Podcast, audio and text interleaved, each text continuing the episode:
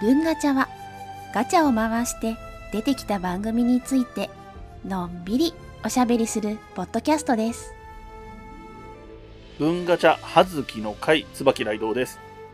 さくやです。よろしくお願いします。よろしくお願いします。えー、文ガチャはね、ガチャを回して出た番組をやるんですけれども、はい、今。回が第1回ということですので、今回はガチャ回してないんですよね。前回がないので 回してないんですけれども はい。はい。えっと、5つある番組の中で唯一ちょっと特別な番組がありまして、はい。これが、この今やってる文ガチャが始まるきっかけになった番組が、大河は来た、なんですよね。はい。えっ、と、多分ゼロ回でその辺の話をしてるかと思うので、あの、詳細は割愛しますけれども、はい。えーそういうわけで第1回にふさわしいのは、大河は来たをやっていきたいと思います。はい。よよろしくお願いします。ろしくお願いします。ということで、えー、大河ドラマについて話すんですけれども、大河ドラマは、えっと、今現在やってる大河ドラマが、晴天をつけ、はい。ですね。えっ、と、はい。渋沢栄一さんですあね。そうそう、渋沢栄一さんね。あのー今度ね、新しいお札の一万円札の肖像になるはい。方ですね。まあ多分そういうタイミングだから選ばれてるとかもあると思うんですけど、うんうんうん。うん。で、まあなんかちょっと面白い人選だなとは思ったんですよ。なんか興味はもちろんあったんですけど、はい。あのー大河ドラマって、そもそもね、はい。まあ、まはあ、かなり長い歴史がある中で、一時期ちょっとはい現代ドラマにシフトしてた時期っていうのがあるんですけど、うんうん。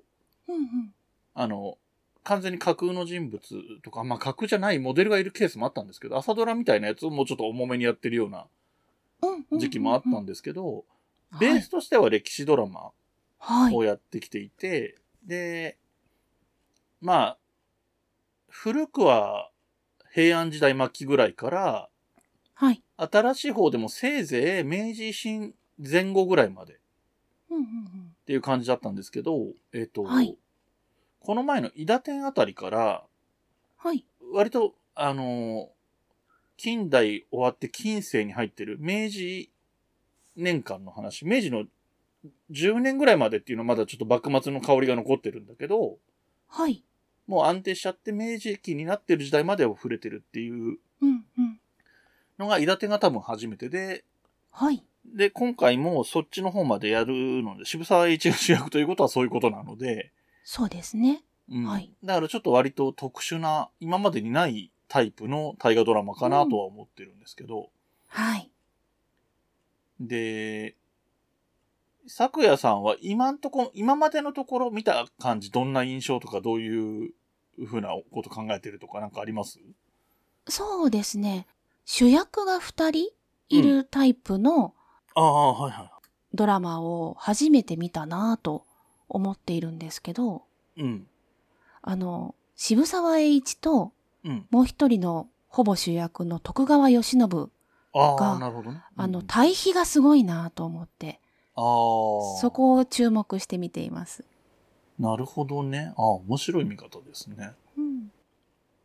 まあ、確かに、えっと、最初の頃、えっと、放送で言うと2月とか3月ぐらいとかって、え、えっと、接点がないのに、 はい。渋沢栄一出てこなくて徳川慶喜、まあ、当時一橋慶喜だったりするんですけど、うんうんうんが、出てるシーンがなん結構長く使われたりとかしてるから、本当に並行して走ってるような感じでしたもんね。今は割とそうですね。一緒にいるシーンとかも増えてきたので、あんまりそういう意味では抵抗感なくなってるとは思うけど、はい。まあ確かに珍しいのかな。見てなかったけど、あのー宮本武蔵の時は小次郎が若干並走気味だったのかな。へえ、あ、そうなんですね。私もそれは見てなかったんですけど。なんか、なんかちょっとね、その、あの、ニュアンス微妙なんですけど、なんとなく、まあ、一応、あくまで主役は一人なんですけど、ストーリー的に二人主人公っぽいのとか、うんうんあ、もうそれ、そういう意味で言えば、伊達がまた特殊なケースで、前半と後半で別々の主人公だったので、うんうんうんうんそういうケース本当に稀ですけど、あとは大体ね、一人ずつでそうすけでど、すね。古い方の武田信玄とかだと、はい。えっと、ライバルの上杉謙信役の柴田恭平さんがすごい良かったので、えええええなんか、ラストシーン、本当にラストのラストのシーンが、あの、信玄と謙信が、こう、夜空に浮かんでるみたいなショットで終わったような気がするんで、普通は一人がバーンって真ん中にいてって感じなんだけどえ。う、んうんうん。あそこはだから信玄謙信っていう感じの終わり方になったのは、多分人気のバランスとかもあったんだと思うんですよね、その当時。ああ、なるほど。うんうんで、えっと、今回ので言うと、あの、はいまあね、もう前半終わっちゃって、まあ、あの、出番がなくなっちゃったけど、平岡円四郎がやっぱり目立っていて、はい。うんで、えっと、これも最近よく見るパターンで、あの、はい。例えば、真田丸の時の、真田信繁よりも正幸の方が人気ああったりとか、ああ、確かにそうですね。あと、その、伊田店で言うと、えっと、はい加納治五郎はい役所広司が演じてたんですけれども、彼女五郎はがその前半にも後半にも結構多く出てたりしたので、うんなんかベテランのちょっとやす人物とし、物語の中の人物としても結構年配で、ちょっと主役というには年配すぎるなっていう人で、演じてる役。者さんも大物でっていう人が、うんうんうんはい。なんていうんですかね、影の主役みたいな感じ。最後ま で出出てるわけじゃないんだけど、ちょっと前半を引っ張る影の主役みたいな形で出てくるパターン多いなって思ってて、はい。割とだから今回で言うと、まあ、平岡円四郎がそれに近いかなというような印象が、ありましたうんなんか、そうですね。あの人を描かないでもストーリーを作れるかもしれないんだけど、はい。あの人いるといないじゃそのドラマとしての面白さが全然違うっていうような。あーそ存れ在は感そだうったでなとす思いねますねはい。はい、渋沢栄一と慶喜をつないでくれた人でも、そうなんですよあるなね。とだからストーリー上は絶対要の人ではあるんですけど、はい。うん。だからどこに植えておくかでは、まあ割と軽めに、あの、うんつなぐ役としてしか出てこないみたいな役割の演出にもできたはずだけど、はいこ。こが面白いだろうと思って、多分、えそこにウェイトを置いたキャラ作。り。だから奥さんまで出てきてね、奥さんに円四郎が死んだの伝える話とかまで織り込むっていうのは割とそう主ですね役、準主役みたいな扱いなので、うんうんうんだって泣きましたもの。 うーん、わかりますね。亡くなるところはね、まあまああれなんだけど、やっぱその奥さんに伝えるあたりのくだりとかは結構、ねえ。だって最後の言葉が奥様の名前ですよ。ああ、そうそう、そういうところがね、なんか、はい。割と最初の登場が早いじゃないですか、あの人。はいあの、伏線的な感じで、はい偶然出会うっていう風に描かれてるので、で、その時もすでに奥さんも出てきてて、ええ。で奥さんもその、い、あの、何キャラの恋、うんなんかね、あの、調子に乗ってる旦那さんを尻に敷いてるかのよ うな奥さんの感じを出してて、 はい。あ、これはまあ主要な人物なんだろうなっていう感じがね、一発でわかるよううんなうん演出だったなとはいも思いますえね。昨夜さんは、その、まあ、事前に話したり、過去に話したりしてても、まあ、幕末がそんなにお詳しくないっていうふうに。うんそうなんです。話してて苦手なんですよ。はい。で、僕割と、あのーこれ、日本史の、なんていうの、趣味としての日本史に入る入り口になったのが新選組だったりするんで、あー割とはい。どっちかというとそっちが好きっていうのが入り口だったんですよ。なはので、まあ、どっちかというと幕末、まあ、詳しいとはさすがに言えませんけど、ましてや、ポッドキャストで言 うと、ね、もっと詳しい方がいっぱいいるからあれなんですけえど、えでもまあまあ好きな方なんで、い。で、、その立場で見てて、はい。で、桜さんは初めて、いわゆる幕末が舞台の大河ドラマは初めて見てるっていう感じですか、ね。そうですね。はい。う。うん。新選組も見てなかったし。そうかそうか。だからそう、新選組とか、はえっい。と、福山さんがやった龍馬、龍馬伝、龍馬でも見てないんですう。ん、とか、あの辺を見てて、今回、晴天の月を見てて、すごい思うのは、うんはい。やっぱり吉信が、ウェイトがでかい、準主役的な位置にいるので、はい。描いてるウェイトがね、全然違うんですよ。うーんあ、のー例えば、まあ、はい黒船来航はちょろっとは描くんですよ。誰が主役でも。幕末ものだったら。まあまあそうですね。ね。うで、ん桜田門外の辺も描くんですけど、はい。えっ、と、15秒とかですよね。あの、龍馬と かいや、新選組とかでやったら、もう、なんていう、そういうことが、彼らとの知らないところでこんなことが起きてましたっていう程度にしか触れない。だから、あーいい直輔自体がちゃんとした役者さんがついてないことだってあり得るぐらいうーんなんですよね。下手するとナレーター誌なんですね。そうそうそうそう、そういう感じなんで、うんうんうんうんあの、そこに割とウェイトをし置いてる。だから、うんえっと、今回の晴天をつけでも前半っていうか、前半の中の前半、うんい2月3月ぐらいとか、まあ、4月頭ぐらいまでかな。あの、は渋沢栄一自身は農家としてはい。愛をね、あの、買い付けたりとかしてるみたいなことが中心で描かれてて、あとまあ結婚したりとかっていうのが中心で描かれてる時に、一方、はい。その頃、一橋慶喜はっていう感じで描かれてるところが、ええ。例えば島津成明であるとか、ええ。ええ。えー松平春岳とか、そのうん家臣の橋本早苗とかっていうところと、はい。はい。接点が生まれてたり、で、そこで話をして、はいいろんなことが決まったり決まらなかったりとか、で、井伊直輔が出てきうんうて、うん対立したりとか、まあ、あとは、慶喜のお父さんのね、あのはい徳川成明うん。との考え方の違いが顕著になったりとか、っていうところが描かれてるんですけど、この辺はやっぱり、龍馬とか、新選組とか、えっとうん、長州のね、あの、例えば高杉晋作とか、あと薩摩の、はいまあ、西郷だと出てくるかもしれないけど、はい。大久保利通が主役だったら出てこないだろうな。まあそんなドラマないんですけど、まあ仮にそういうのがあったとしても、うん。うんその辺はそこまで丁寧にやんないんじゃないかなっていうようなうん感じのところに割。とウェイトを置いてる。その、まあちょっと話引っ張っちゃうと、龍馬とか土方歳三とか近藤勇とかが主役だと、はい。若者の話なんですよね、やっぱり話のテイストが。だから、うんうんうん。いろいろ無茶したりして、そこで偶然出会った人と仲良くなったりとか、まあ、はい渋沢栄一もちょっとあるじゃないですか。初めて江戸に来てうんうんうん仲良くなっ。たり、ちょっと喧嘩したりとか、そういう部分がもっとウェイト大きく描かれて、青春ドラマっぽいんですよ。こうのんうんうん。 2月3月4月ぐらいとかって。そうですね。結婚もしてね。そうですね。吉信パートはもうずっと政治的な話してるじゃないですか。ええ、重たいあですね。。の、派手さがないいんですよね、ストーリー的に言うと。はい。ええ。えってえ。いうのは、やっぱり慶喜とかみたいな人が主、その殿様クラスの人が主役だと、そういう感じうにんなるかなっていうところうんうが結構独特なのと、やっぱり、あとはまあまあ、渋沢も武蔵の国だし、えはいー、慶喜も元々のルーツが水戸だったりするので、関東の話っていうのは多い、ウェイトが大きいっていうのはあるんですけど、やっぱりはい。水戸藩の動きとかが大きく出てくるっていうのも独特ですね。慶喜とかが主役じゃないと、そこまで、あ主役じゃないですけど、ウェイトが大きい人物に慶喜とかがいるからこそ、あそこまで大きく扱われるかな。はい天狗党なん、天狗党の乱ってやったじゃないですか。はい。やってまし藤た田、ね。藤田東郷の息子の小四郎っていうのが、京は都いに。上がってこようとして、結局失敗するっていうような話なんですけど、はい。あの辺なんて、本当に、龍馬伝とか新選組とかでは全く触れてないんじゃないかあー初めて聞きましたもの。な。うん、だからやっぱり京都に登ってこようとして失敗するだけなので、あの、京都にいる人たちとか、江戸から京都に行って、京都で活躍するような人たちにとっては、はい。接点がないんですよね。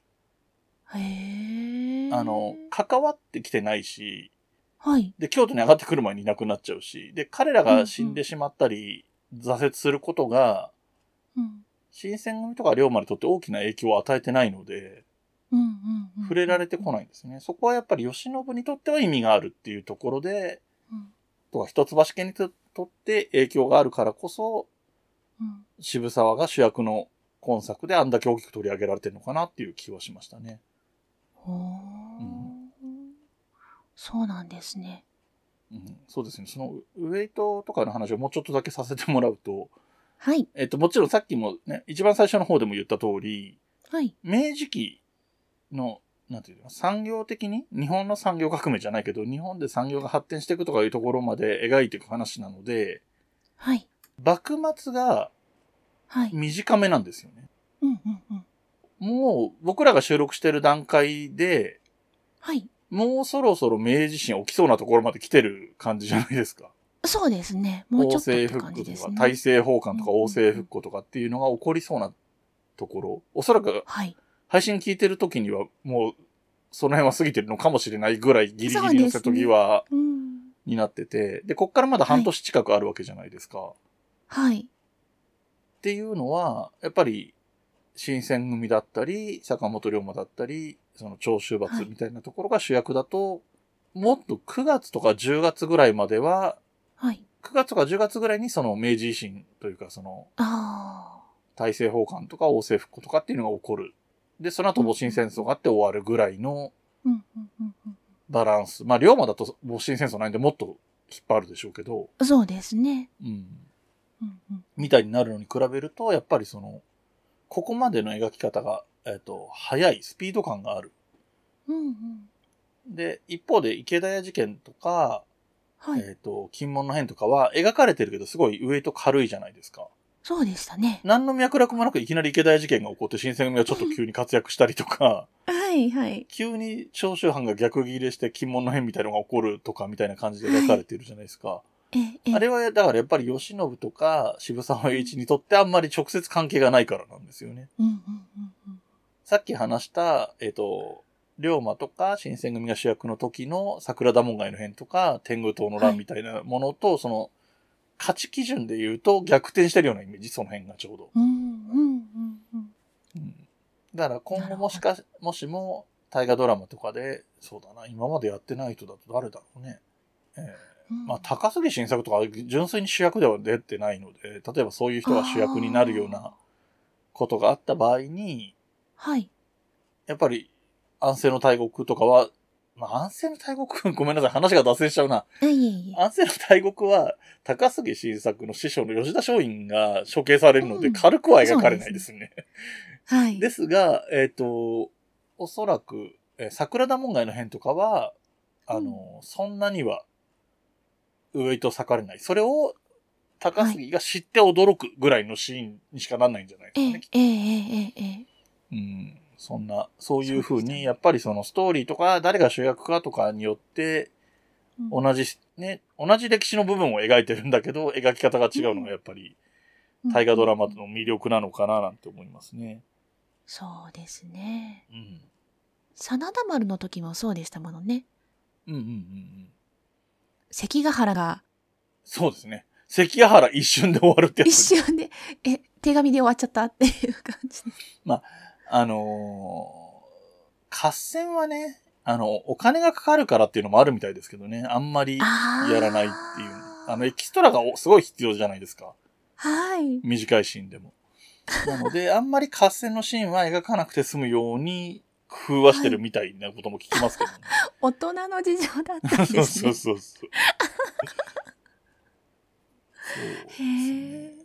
でもやっぱりね、そうは言っても、関ヶ原の合戦はやっぱり真田のね、親子は全く、直接は全く関わってないし、まあ、うんむしろね、上田城とかですっけはい、はい。あの辺でね、信州で徳川秀忠と戦うっていうところがメインなので、 そこをたっぷりそうです描くねってことになりますよ。ええ、ええ。足止めしてましたね。そうそうそう。だから、軍師官兵衛とかも、はい。あの、関ヶ原の合戦の最中に九州で戦を起こすみたいなことをするっていうくだりは出てくるけど、やっぱりしました関ねヶ原のことは、あの、シーンとしてはあるけど、やっぱり数分とかそういうレベルですよええ、ええ。ね。描き方としては。ちょっと息子が活躍しちゃうって皮肉な話っていうところも面白いところだけどうん。うんうんうんそうでした。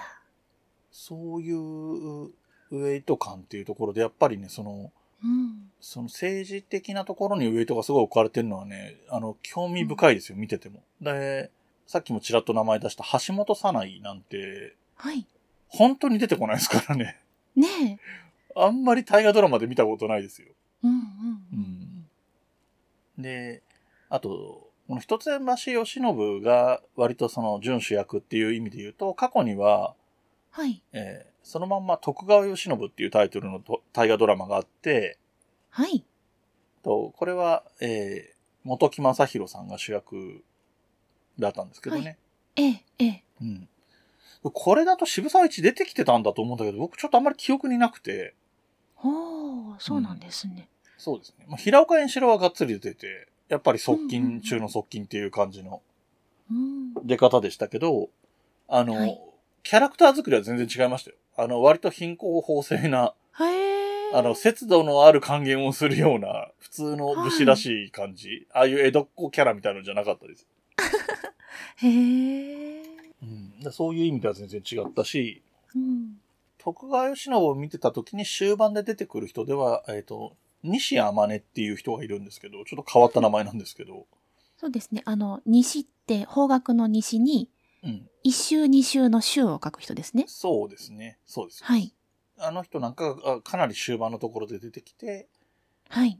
えっ、と、だ徳川家が、まあ、大政奉還するかしないか、どっちの、すする前だったかどうだかちょっと覚えてないですけど、うんえっ、と、政治体制を新体制に変えていこうとする、はい。徳川家側としてもね、はい。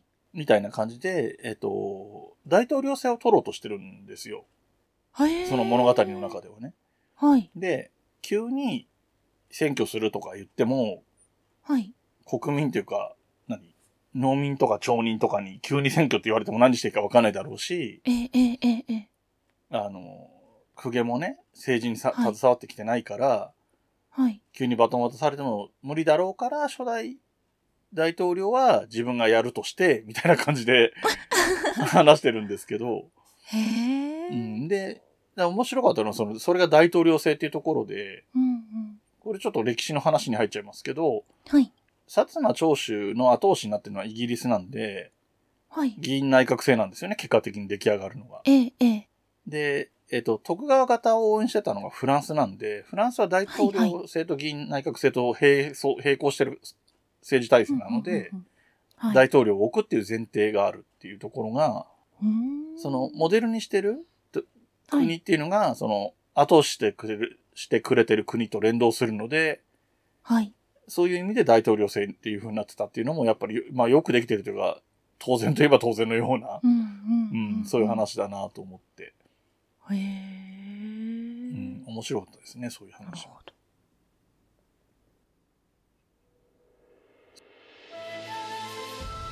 文ガチャではご意見、ご感想、話してほしい話題などを募集しています。メールアドレスは文ガチャ06アットマーク gmail.com b u n g a c h a 06アットマーク